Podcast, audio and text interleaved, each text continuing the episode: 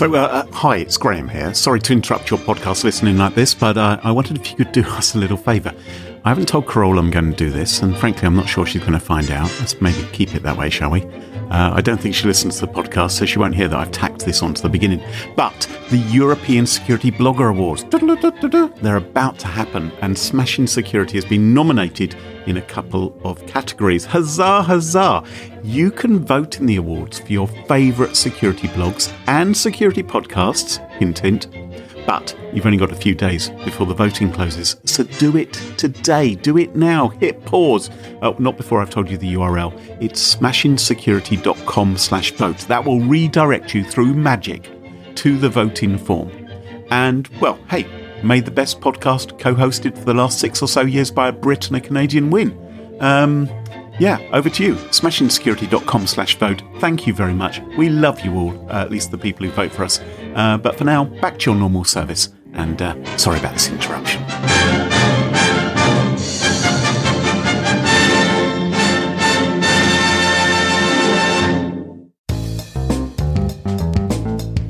And he's probably in the meetings going, Look, I really think you should probably pay it. I'm just thinking, you know, it makes sense, right? They'll go away. don't want to make it public. Yeah, hush, hush. Tell no one.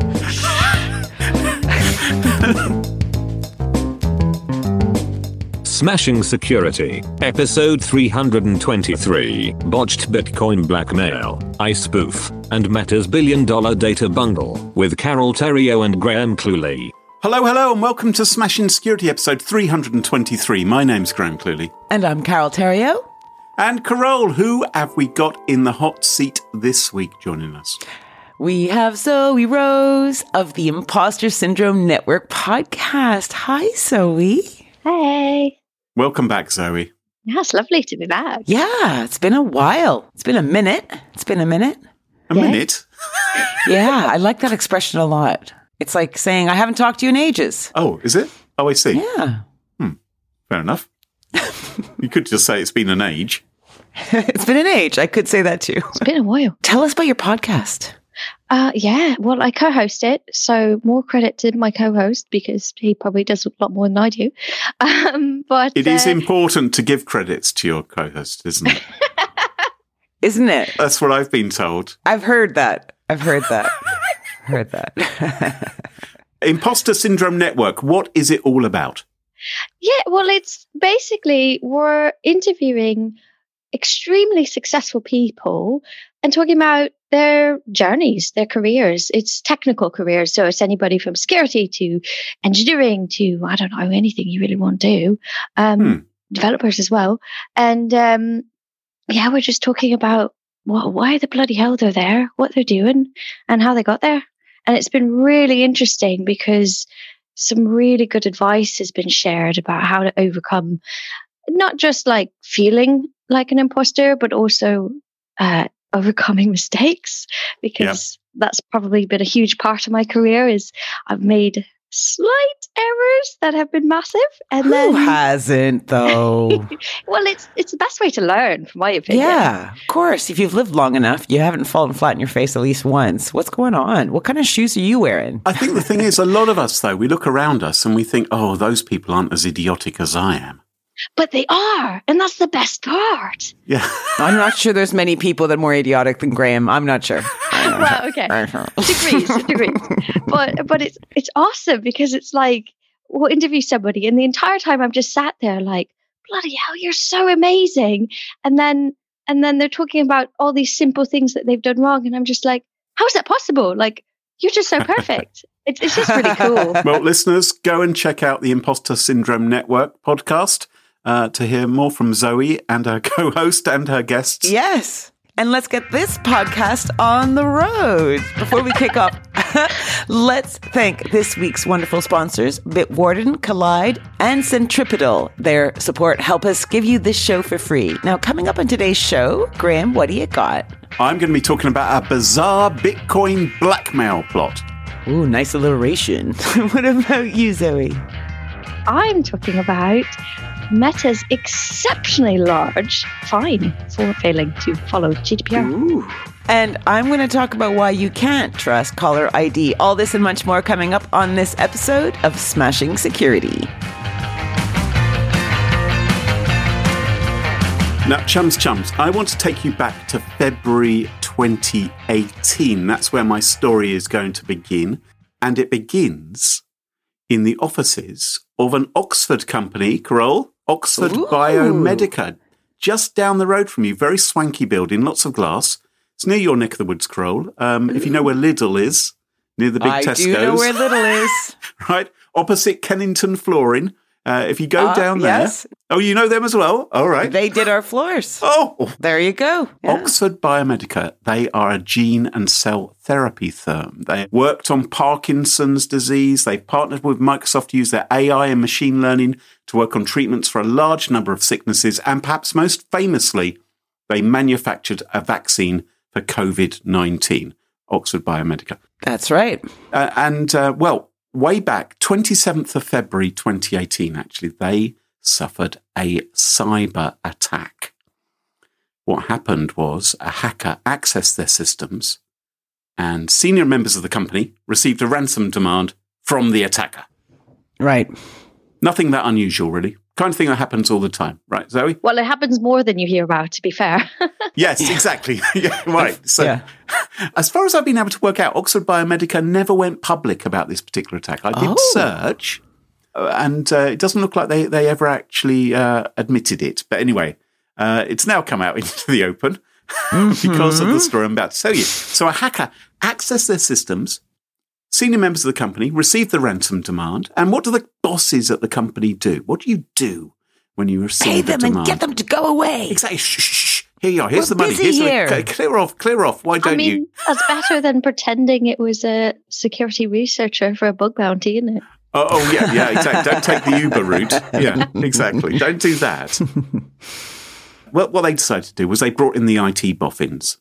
So they have people, obviously, inside their company, IT experts, and they said, look, we've received this email. Slightly worrying. Have we been hacked? What should we do? And so they brought in the geeks inside the company, which included a 23 year old IT security analyst called Ashley Lyles. Okay, security analyst. Yeah, yeah. Okay. And Ashley and his, I guess it just means he worked on the IT security team. You know, right, analyst right. is one of those sort of, you know, names, isn't it? Ashley and his colleagues, they worked alongside the police to try to mitigate the incident, find out what was going on. Uh, because obviously there, there was the threat that maybe a hacker had broken in, stolen sensitive information, maybe planning to leak it. They were obviously demanding money as well from the company. And they did this on the QT, right? They did they did is this Ashley guy was he under NDA to do it on the hush hush? well, Ash, Ashley's just one of the employees. It's like any. Oh Yeah. right, right. Sorry, sorry, Yeah. sorry. I thought he was a consultant brought in. I'm Oh sorry. no, no, no! Yeah. He's working for Oxford Biomedica. He's he's on Ah. the staff. I feel like I know where the story is going Right, so- Oh. because, cause, yeah, I'm excited. I feel for Ashley right now. I think. You think? I, I don't think so. I feel, like, I feel like you're uncovering a. Okay. I'm I'm gonna I'm gonna believe in them until proven. okay, quite right, Carole. Quite Thank right. you. I like I like your attitude. And Zoe, you're just so cynical. Anyway, but it's an interesting story, and interesting stories always have a not so ethical situation. So I feel like I feel like I know where it's going. All right, all right. Come on, I'm just calm. excited though. I'm excited. Can everyone just calm down? Calm down, right? I'm telling you the story. Here we go. Right. So Ashley and his colleagues are looking into the incident. They've got the blackmail email. They've got the mm. communications which are going on. They're trying to work out have we been compromised? Has any data been taken? They're working alongside the police. The thing is, mm-hmm. Ashley's company, Oxford Biomedica, and his colleagues and the cops didn't know that Ashley had plans of his own. Oh, Aw, you darn it. It's not to give it to charity, right? the giveaway was that they were actually named because you're saying Ashley and Yes, the fact that I'd named an individual. You're so clever, Zoe. Yes. no, I'm just a little bit suspicious. It's like watching an Agatha Christie. If you if you have a, it's not Yeah. going to be the extra who hasn't got a name. you know, it's going to be someone with a name. You're absolutely right. Special guest star. Now you're probably thinking, "Oh, Ashley, must have been the guy behind the attack. He must be the one who hacked. He must have been the one who sent the ransom note. No, no, no. He didn't. Hmm? He was just a regular IT security guy at a company which happened to get hacked, which happened to receive a ransom demand. Okay. But But what he did was he accessed the private email account of a board member at Oxford Biomedica, the one who'd received the ransom demand from the hacker. yeah, post post ransom demand. Post ransom demand. Now, right. Okay. it was the typical kind of ransom email, right?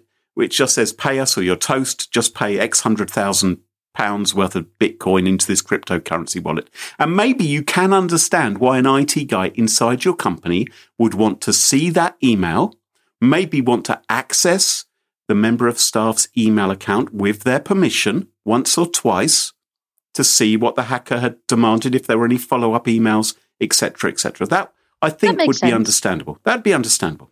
Mm-hmm. But what Ashley did was he accessed the board member's email account over 300 times. Oh, yeah. Doesn't have a good memory. And what's more, what's more, he took the original blackmail email stored on their email server and he changed it. The actual Change the ransom account numbers. Yes, the ransom demand which included a Bitcoin wallet. Can you just send it to Barclays sort No, code? no. He changed it so it was a different Bitcoin wallet where the money had to be sent. Invoice Oh, redirection. I kind of admire Ashley. He, uh, I do. I, I I love the. I this is gonna work. This is gonna work. Who's gonna find out? Business email compromise, you know. He's like Dexter, man. He's on both sides. You see, when I heard that he'd changed the ransom email, I thought it would change the demands. He'd say something like, please, can we eat donuts again in the office? Or can the toilet paper be improved in the blues? Or Can we not get fired if we photograph our butts on the, Yeah. on the photocopy machine? don't serve fish on Fridays, it makes the whole office stink. You could, all kinds of things you could put in the ransom demand for a bit of fun. But no, he changed the Bitcoin wallet address to which the ransom should be paid. Yeah. And so he's playing the game. Are they going to pay it or are they not going to pay it? And he's probably in the meetings going, look, I really think you should probably pay it. I'm just thinking, you know, it makes sense, right? They'll go away. I away. don't want to make it public. Yeah, hush, hush. Tell no one. So, And also, also, who's going to believe the criminal? The cyber criminal is like, you didn't pay it. It's like, yeah, we did. We have proof. Poor old criminals are going to feel like they've been defrauded. They say, hang on, hang on a minute. What's going Meanwhile, he's flying out of there. Sayonara. That's So, brilliant. so he changed the, the crypto wallet address. Brilliant. So he he would end up with the cash if the company decided to pay. Brilliant. Well, I Brilliant. guessed that. I didn't think you Yeah. got it. I would watch this movie. I'm just saying, anyone out there who's movie writer, this is a good one. Furthermore, he created an almost identical email address to the one which was used by the original hacker. And he began to email his employers at Oxford Biomedica, pressurizing them to pay the money. It was just sort of applying the thumb screws, go, "Hey, you know, you, that your data's going to get it, you know, that Do you kind of thing. think people that work there that would get these emails are pretty smart and might have spotted the little, you know, Well, no, they, they were leaving it with the IT security team. They wouldn't, the, the board member wouldn't notice. Oh, that's true. You'd bring it down to IT and go, this is weird. And go, no, no, no, that's perfectly normal. That So happens all the time. Ashley would having say. an argument with himself. Yes, arrives on Ashley's desk. He says, "No, this looks legit. It looks like it's from the hacker to me." Great story, Graham. So, Oh, police brilliant. officers from Southeast Regional Organised Crime Unit, uh, the cybercrime unit there, they identified that someone had been accessing the board member's email, traced the hack back to Lyles's home address, presumably his IP address, which makes me think he, he didn't cover his tracks properly. It's unclear whether he's using a Well, VPN or not. Let's be honest though, security and IT are different things. Mm. And then also, even in security, operational security and, you know, yeah. i- i- those are different paths. So I could understand he, he maybe didn't think of all of the Well, solutions. And it Um, takes one time, right? Yeah, you only have to goof once. Could have been. Hmm. Anyway, the police they grabbed his computer, laptop, and phone and a USB stick to analyze them. Now, apparently, Ashley Lyles had realized the police investigation was heating up, So a few days before he was raided, Can you imagine how he felt? Fuck, fuck, fuck. yeah, so he wiped all the data from his devices. And you'd be snapping at everybody, shut up. I mean, I, I think this guy, it, it's quite a genius. Um, But I do actually feel bad for him. I know Yeah. that's silly because, you know, obviously. He's 23. He was young at the time. He was Yeah. 23. I mean, technically his brain is fully developed because that's like 21, isn't it? But He might never have thought about doing this unless the hackers did it in the first instance. And he just Yeah. got on the train and thought, Opportunistic, I "Oh, think. yeah, Yeah. opportunistic. Exactly. So- That's what he should put in his CV. So, so he tried to delete the data before the police get there, and he did zap the data, but apparently he didn't do it very securely. So that's his mistake number two. Um, uh, so that's another skill set as well. yeah, empty trash doesn't always work, right? So yeah, so he he'd failed to properly wipe the data. Needs to upskill. Yeah. Um, put that on his CV, training required. so the cops were able to recover his data. Anyway, back in 2018, he denied any involvement. It's taken forever to go through the courts. He asked for £300,000 ransom. He was denying everything until this week at Reading Crown Court. He did finally plead guilty and he is due to be sentenced, I think, uh, in July. I was a juror, so I, I would have loved this case. I would have loved it. Well, they could have called on you, Carole. You are local. You could have gone down there, Yes. you know, shared your expertise. This would have been awesome. If you were popping down to Lidl or Kennington Flooring, you could have just popped over the road. I would love that. Zoe, what are you going to talk to us about this week? My story is about Meta. And we all know that social media is not really well known for privacy practices. Hmm. But uh, Meta decided somewhere in their processes that if people signed uh, standard contractual clauses, uh, apparently is the term, but Mhm. people signed it, the, the consumers of Facebook specifically, this fine is related to Facebook, um, then they can transfer the data from the EU to the US. Uh, and it was since the 16th of July 2020. So at the time, they had that whole um, agreement with transferring data between US and EU, but Yeah. obviously that was recently decided, but that wasn't good enough. Um, but they were still sending massive amounts of data consistently from the EU to the US because people sign those clauses and they're like, it's okay. Um, well, so the users are agreeing to the terms and conditions. Is that what you're saying? So Essentially, yeah. You sign up to Facebook, you say, Right. uh, you know, you accept their policy, whatever, um, the terms and conditions that nobody reads, including myself. Um, Well, well, no, that's not true. There are privacy people that do actually read these things. They are excellent people. meet Carole Theriault. exactly. Um, not something I'm good at, but, you know, Carole does it for us so we don't have to. uh, and that's why we love you.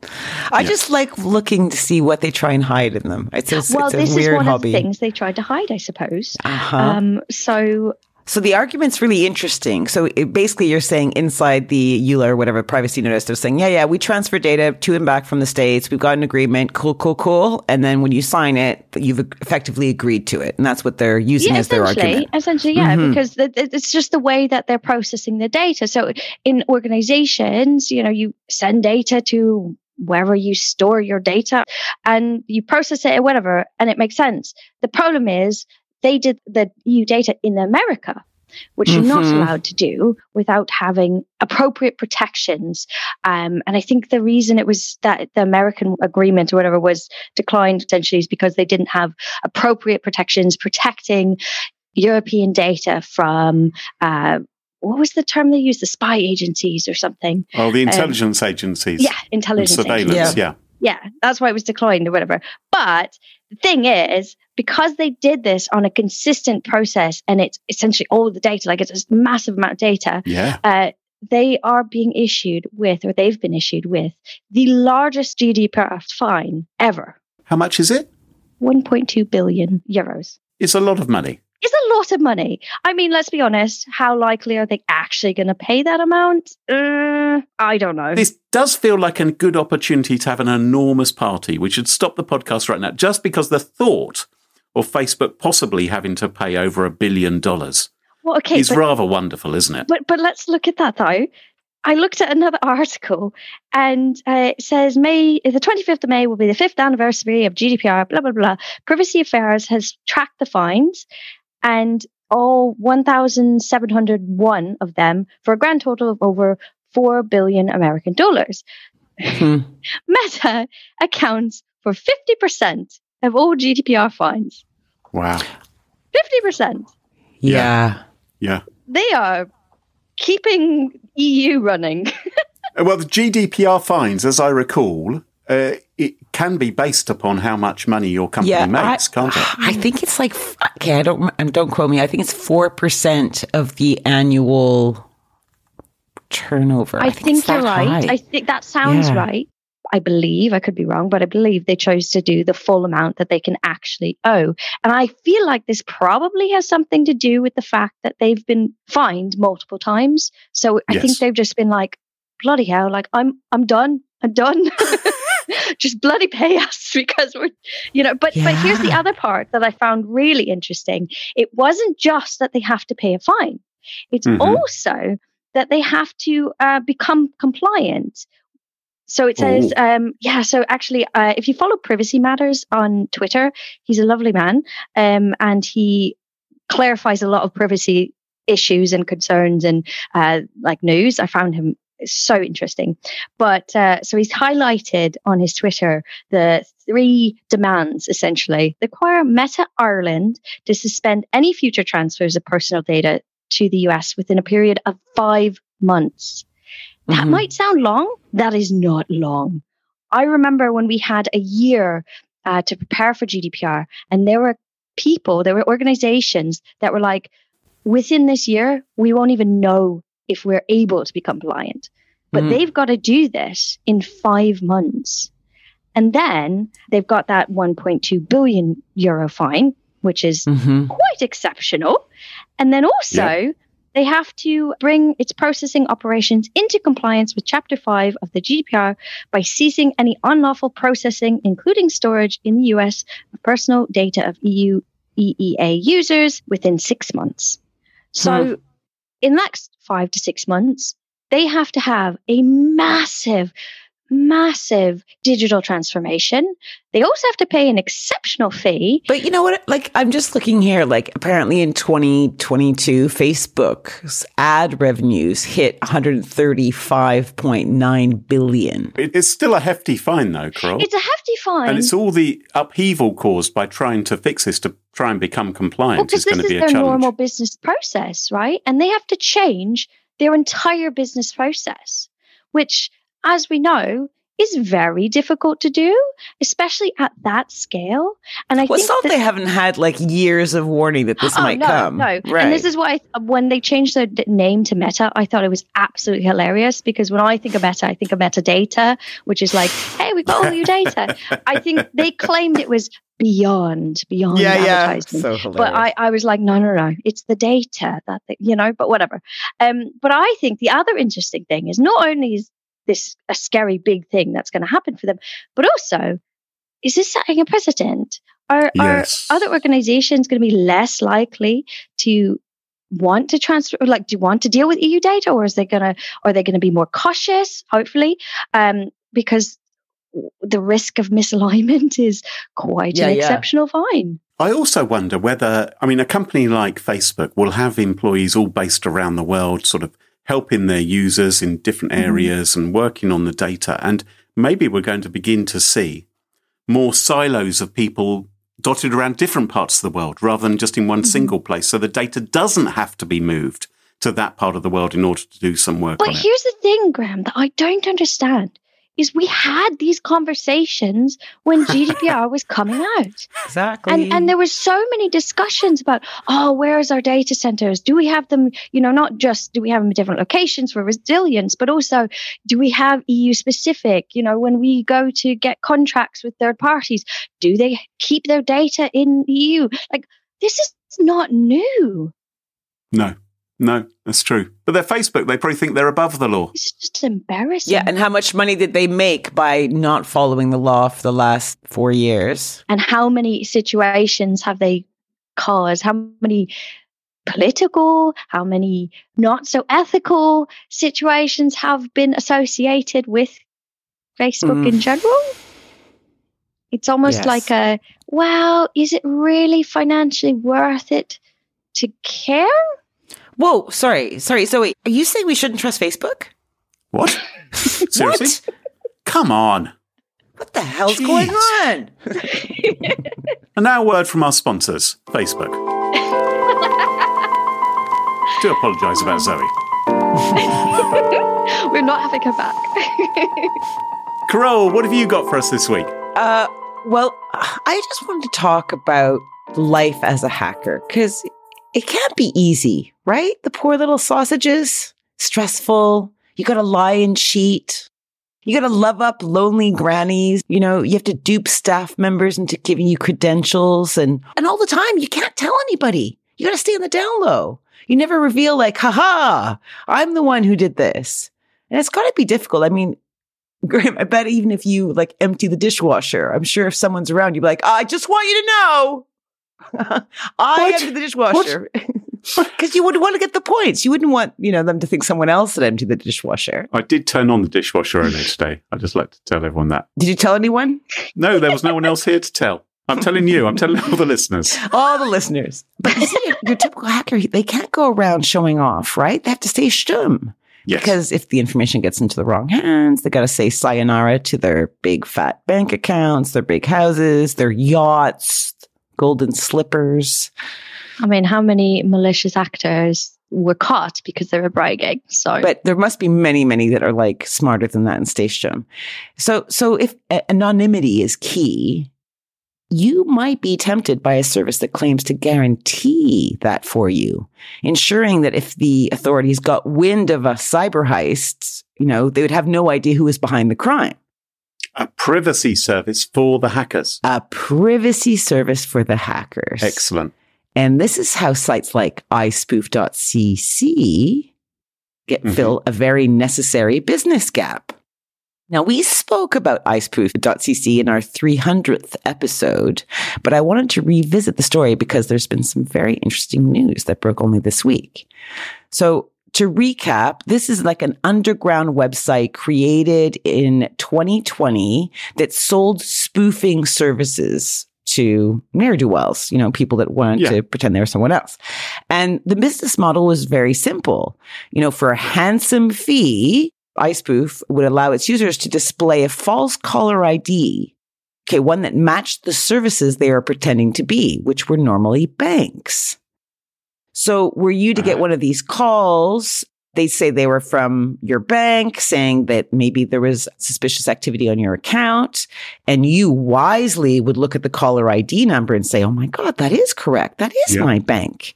You'd be inclined, you know, to tell, you know, to think the call is legitimate and provide any information they requested, right? Uh, absolutely. If it's a spoofed number, if it, if my phone tells me it's you calling, Carole, then I Yeah. expect to hear your voice at the other yeah. end. You'll go, what up, And- asshole? Well, yeah. Well, that's that's how I would tell it was you, rather than someone pretending to be you. no, I was saying that's what you would answer. And, oh, I see. Oh, yes.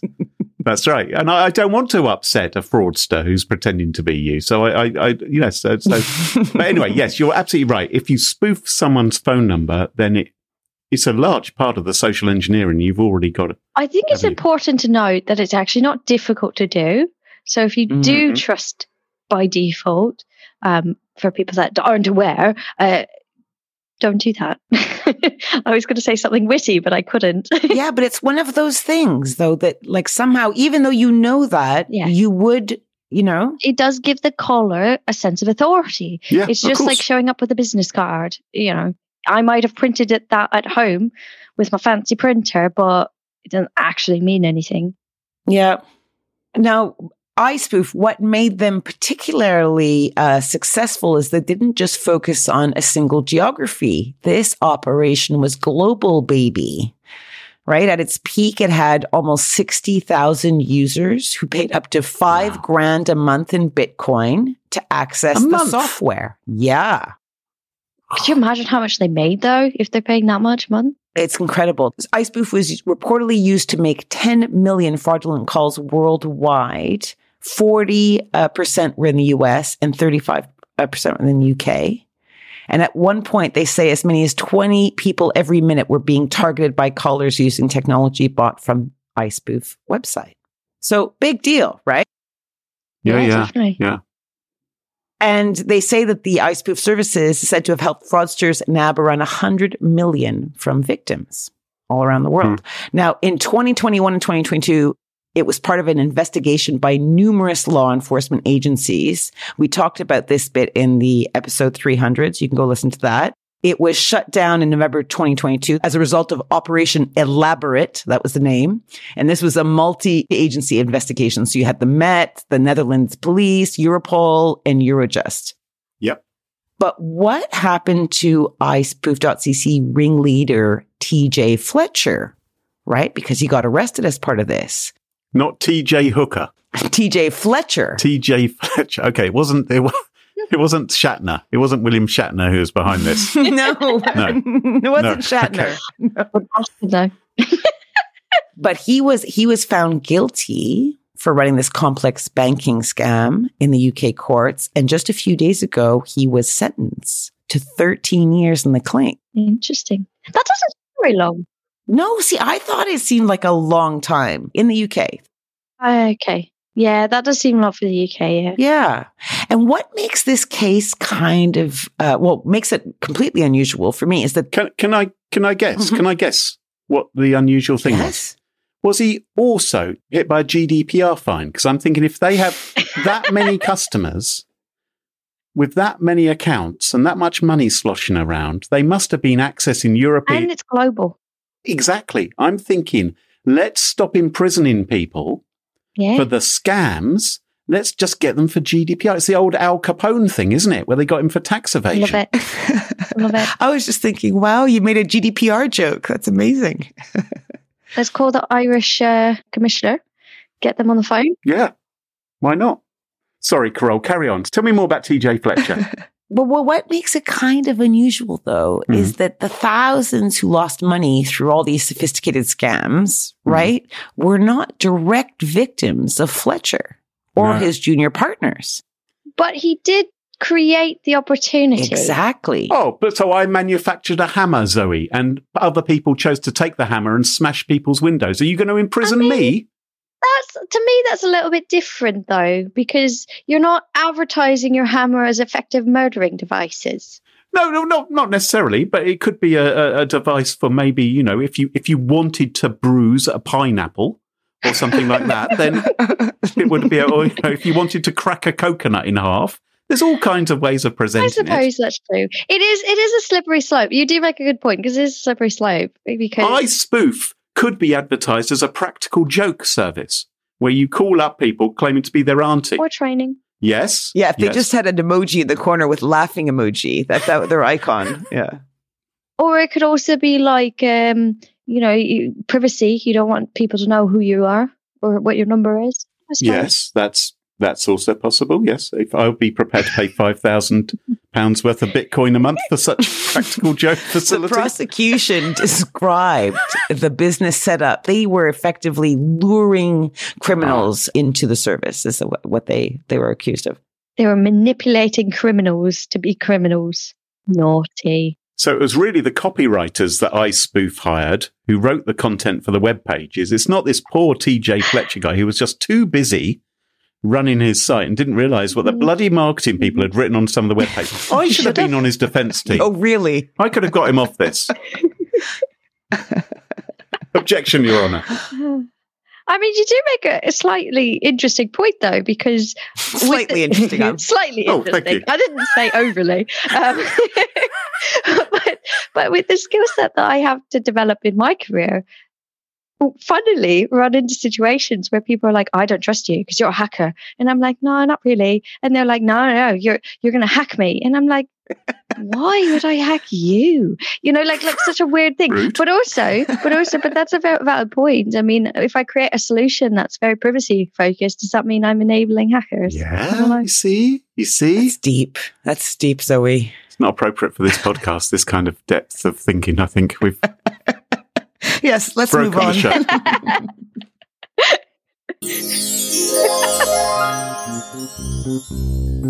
Smashing security listeners, did you know that Bitwarden is the only open source cross platform password manager that can be used at home, on the go, or at work? Bitwarden's password manager securely stores credentials spanning across personal and business worlds, and every Bitwarden account begins with the creation of a personal vault, which allows you to store all your personal credentials. These are unique and secure passwords for every single account you access. And it's easy to set up, it's easy to use. I honestly love Bitwarden. I use it at home, use it at work, use it on the go.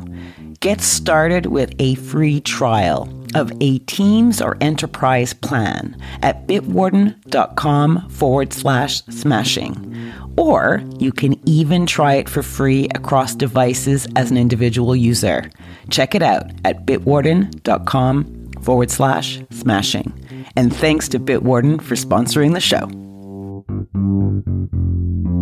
Now, there's some big news from our sponsor, Kolide. If you are an Okta user, they can get your entire fleet up to 100% compliant. How do they do that? You're asking yourself. Well, if a device isn't compliant, the user can't log into your cloud apps until they fix the problem. It's that simple. Kolide patches one of the major holes in zero trust architecture, which is device compliance. Without Kolide, IT struggles to solve basic problems like keeping everyone's OS and browser up to date. Unsecured devices are logging into your company's apps because there's nothing there to stop them. Kolide is the only device trust solution that enforces compliance as part of authentication, and it's built to work seamlessly with Okta. The moment Kolide's agent detects a problem, it alerts the user and gives them instructions on how to fix it. If they don't fix the problem within a set time, they are blocked. Kolide means fewer support tickets, less frustration, and most importantly, 100% fleet compliance. Visit kolide.com slash smashing to learn more or to book a demo. That's K-O-L-I-D-E dot com slash smashing. Smashing Security is also brought to you by Centripetal. Centripetal is the global leader in intelligence powered cybersecurity. The company operationalizes the world's largest collection of threat intelligence in real time to protect your company from every known cyber threat. Now available as a cloud based deployment, Centripetal's Clean Internet service is a revolutionary approach to defending your assets from cyber threats by leveraging dynamic threat intelligence on a mass scale. The addition of AWS Clean Internet Cloud protects your enterprise whether on premise, remote, or in the cloud, removing the need for a more costly cybersecurity infrastructure. Learn more about Centripetal's intelligence powered cybersecurity solutions at smashingsecurity.com slash centripetal. That's C E N T R I P E T A L. And thanks to Centripetal for sponsoring the show. And welcome back. And you join us at our favourite part of the show, the part of the show that we like to call Pick of the Week. Pick of the week. Pick of the week. Pick of the week is the part of the show where everyone chooses something they like. Could be a funny story, a book that they've read, a TV show, a movie, a record, a podcast, a website, or an app. Whatever they wish. It doesn't have to be security related necessarily. Better not be. Well, my pick of the week this week is not security related. I love a doc. Oh, I love a documentary. Mm. I love a good documentary. I'm not really interested in that drama nonsense so much, but give me a documentary and I'll be very, very happily eating my popcorn. And I have been watching a documentary uh, this week, not for very long because it's only 16 minutes long. What? it's 16 minutes long. that is the shortest documentary I've ever heard It's a micro documentary, and why not? Why I not? think you know we're Exactly. all busy. Yeah, if it if that contains the whole story, then it's wonderful. The documentary is called "John was trying to contact aliens." what a gloriously interesting title. This is a documentary on Netflix about an electronics whiz called John Shepherd, and he spent thirty years of his life all on his own, not really making any friends. Poor chap. Trying to find extraterrestrial life from his cottage in rural Michigan. What do you mean, poor guy? I think he probably had the time of his life. I mean, he was trying to make friends, alien friends. Well, well, yeah, he was trying to make. He, he was doing his bit. That's what he was Yeah. into from a young age. He was interested in contact extraterrestrial life, and unlike the rest of us, who I don't know, may have filled up a balloon with helium and thought maybe it'll get through the atmosphere, or how about I write a really large word in the crop circle? He actually built transmitters, enormous amounts of electronic wizardry, which began to dominate his grandparents' sitting room. In the documentary, you begin to see pictures of the grandparents sort of uh, sat in front of the TV, you know, on a typical evening, and they're just surrounded by all this electronics and this bearded guy. and he's playing jazz, he's playing world music into space. I think I'd like him. Yeah. Right. Incredible array of electronics. And then he gets really serious and thinks, I have to take this up a notch because just going a bit past the moon with my transmissions isn't going to be powerful enough. I need to send them further. Now, this documentary isn't really about aliens. It's actually about love. And I'm not going to give away everything which happens in the documentary because it is only 16 minutes long. Yeah, you've been talking for five. It's the third through. and but it's a heartwarming, lovely documentary which I'd recommend to everyone. It's called John Was Trying to Contact Aliens, and I really enjoyed it, and so I wanted to share it with you two and all of our gorgeous listeners today. And it is my pick of the week. Lovely. Sounds great. So Zoe, what's your pick of the week? Yeah, my pick of the week is I wanted to highlight things that have helped me uh, with insomnia. Uh, Oh, Yeah, well, I, I had really severe insomnia for many, many years, like exceptionally bad, where I would only sleep for like two hours at a time. Um, and then now I'm a mum and sleeping is vital, but also not very readily available. So Mhm. I figured here's some ideas that I've had that have worked for me in the past. Mind you, if it is really severe, I would still recommend seeing a doctor, going to your GP. but yeah, so one of the ones that I, the most important thing for me was eye covers. And I know that sounds really silly, but like you mean like um, an eye mask? yeah, yeah, Yeah, right, right. yeah, because I've bought many and I've always found them very rubbish. And then I was feeling, I don't know, silly, I guess, and ended up spending probably more than I expected I would spend on an eye mask. I think it was How like, How much did you spend, Zoe? it wasn't crazy, but it was like, I think the one I bought was probably just shy of 30 euro or pounds because I was in the UK at the time. Quite expensive. But I did add a link because I think that one wasn't quite that much. Um, and I don't know if that's the exact model I have, but um, it's similar. It looks similar to the one I have. okay. So we're going to put a link in the show notes where people can check out your eye mask or something similar to your eye mask. Is yeah, right? Okay. similar. And um, and I actually noticed it made a huge, huge impact because it was also a routine. It was like uh, not just that I put the mask on and I went to sleep. That didn't happen. But I put the mask on and I didn't look at my phone because I have my mask on. And if I do that, I have to take it off. And you know, um, I didn't. You know, look around the room. It made me focus, like forced me to focus. It's like going into those um, uh, what is it called where you reduce the senses? What is it? Or like an isolation tank. Yeah, sensory deprivation. Yeah, That's the word yeah. or term. Um, it's not to the extreme. Obviously, you, you could still hear and everything, but uh, but it, it forced me to be in the dark, and um, and it was this routine that when I started to get a bit tired, I put it on, and it required me not to do anything because I have a very short attention span, and uh, I'm not so good at that. So it's had a huge impact in my sleeping quality, um, which has been great. Yeah. But for people that do not like textures or certain things on their face, which I understand, I'm very picky about materials. Um, there's also the option of blackout curtains. And if you rent, like me, you don't want to install them and you don't really usually have the money to buy really fancy curtains anyway. And so what I found is it's suction cup based um, blackout blinds. So it's basically Ah. blackout material, but they suction cup to your window. And so that you can remove them. So Hmm. they're good for travel. They're good for a variety of sizes of room because you can suction. And then they also have Velcro to reduce the size if you need to. They're Ah. not perfect, but it does make your room quite a bit darker because you put it on there and then you put your curtains that you do have over. And it's- Yes. Uh, quite, quite helpful. I just learned about these things because I have a friend who has um, a, a slopey roof, like a window. What's it called? A, a Velux window. And the, the, one of their kids sleeps in that room. And now that the sun's out all the time, um, but getting a blind in that in that shape was super expensive. So I was just like suction cups, and we looked it up, and there they were. So Yeah. yeah, no, really cool. Makes such a smart idea. Making the room darker specifically was what made a huge benefit to me. Um, the suction cup uh, solution was interesting.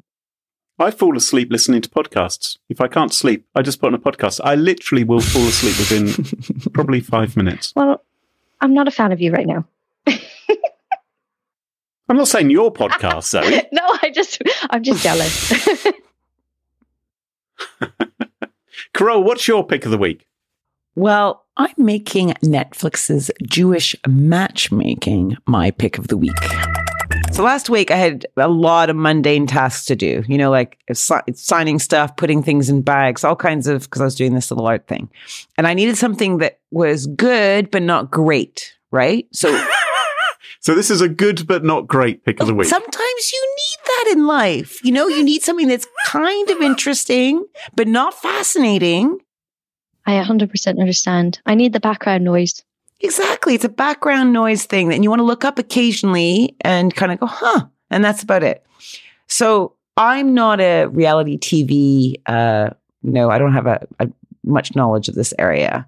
But, you know, occasionally I binge, a bit like, you know, Doritos. You know, sometimes you just need to have a few Cool Ranches. So I was talking to my friend telling him about I needed something like this. And he said, try this show. He said all his friends, all his Jewish friends love it, right? Hmm. So, you know, typical reality show, you have all these beautiful people who say they're looking for love or looking to start a family. Ah. And they hit up our Aleeza Ben Shalom. She's our very Jewish matchmaker queen to find them the perfect person. And so a typical scene will be like Aleeza's talking to her 30 year old client, Ori, about his, about the date uh, she sent him on with a gorgeous, vivacious, intelligent, brown eyed, brunette Israeli Jewish actor who spoke Hebrew. Okay. And how did it go? Meh, says Ori. She wasn't the gorgeous, vivacious, intelligent, blue eyed, blonde Israeli Jewish woman who spoke Hebrew that he requested, was she? He, he also requested big as well, didn't he? I've watched this, Carole. When I saw that you were going to recommend this, I've actually spent this afternoon watching a couple of episodes of this in readiness for the so, what do you think? What do you think? Do you understand what I mean? I, I know what you mean about it being casual wallpaper TV. It's not entirely gripping, and some of these people are horrendous. I liked the very first woman on it because she was looking for a man with strong eyebrows. and I was like, hey, that down. She was like, she's like, she had beautiful eyebrows. She's like, my eyebrows are beautiful, and I would like someone who has beautiful eyebrows too. strong eyebrows. Strong There you are. I thought eyebrows. There's someone out there for I me. can I can relate to her because I do not have strong ah. eyebrows and I actually despise my Oh. eyebrows. They're white. So I have to draw them on. You can always get a sharpie. Yeah, not really. That would look kind of ridiculous. Oh, okay. But but also my daughter has white eyebrows and I feel very guilty for passing that down to her. You should. You totally should. Yeah, that's awful. You should. That's, That's, awful totally of you. your fault. Yeah. Terrible mother. I'm saving up for her to get as many tattooed eyebrows as she wants. That is my requirement. Well, look, while you're pondering that, maybe you want to check out Jewish Matchmaking. You're on Netflix. Guardian gave it three out of five. I think I'd agree. Well, that just about wraps up the show for this week. Zoe, I'm sure lots of our listeners would like to follow you online and find out what you're up to. What's the best way for folks to do that? We've got Twitter, which I'm RoseSecOps, and then Mastodon, which I'm rosec.techfieldday.net. You can use Morse code. Smoke signals. Y- yeah, you could try that. I probably won't see it, but you could try. And you can follow us on Twitter at Smash Insecurity. No G. Twitter wouldn't allow us to have a G. And there's also a SmashinSecurity Mastodon account. And make sure never to miss another episode. Follow Smashing Security in your favorite podcast apps such as Apple Podcasts, Spotify, and Overcast. And huge shout out to this episode's sponsors at Kolide, Centripetal, and Bitwarden. And of course, to our wonderful Patreon community. It's thanks to them all that this show is free. For episode show notes, sponsorship info, guest list, and the entire back catalog of more than 322 episodes, check out smashingsecurity.com. Until next time, cheerio. Bye bye bye. Bye. Rose. So, yo, Rose. Hey, Rose, why aren't you saying goodbye to the audience? What's your problem, Rose? Oh. Cheers. Yeah, that'll do. Just polite. I'm so bad at